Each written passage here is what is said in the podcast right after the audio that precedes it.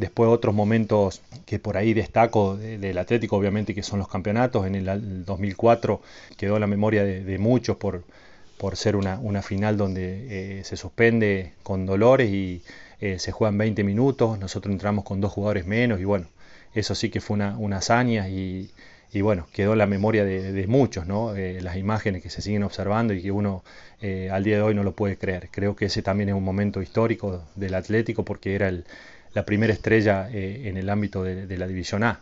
Eh, y si tengo que nombrar otro, eh, sería el, campeonato del 2007, creo que una campaña espectacular, donde en el apertura se nos escapa contra un gran rival que fue el Toro, ellos fueron campeones en nuestra cancha, y en el clausura se da la inversa, somos campeones nosotros en, en, en la cancha de ellos, una cancha complicada, una final también, un partido bravísimo, donde lo podemos ganar 2 a 0.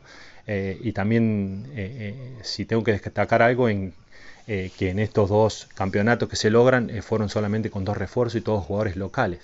En el 2004 era Juan González y Juan Alberto López, el cara, de, Río Cuarto, y en el, 2007 estaba, además del cara López, el Flaco Gribaudo.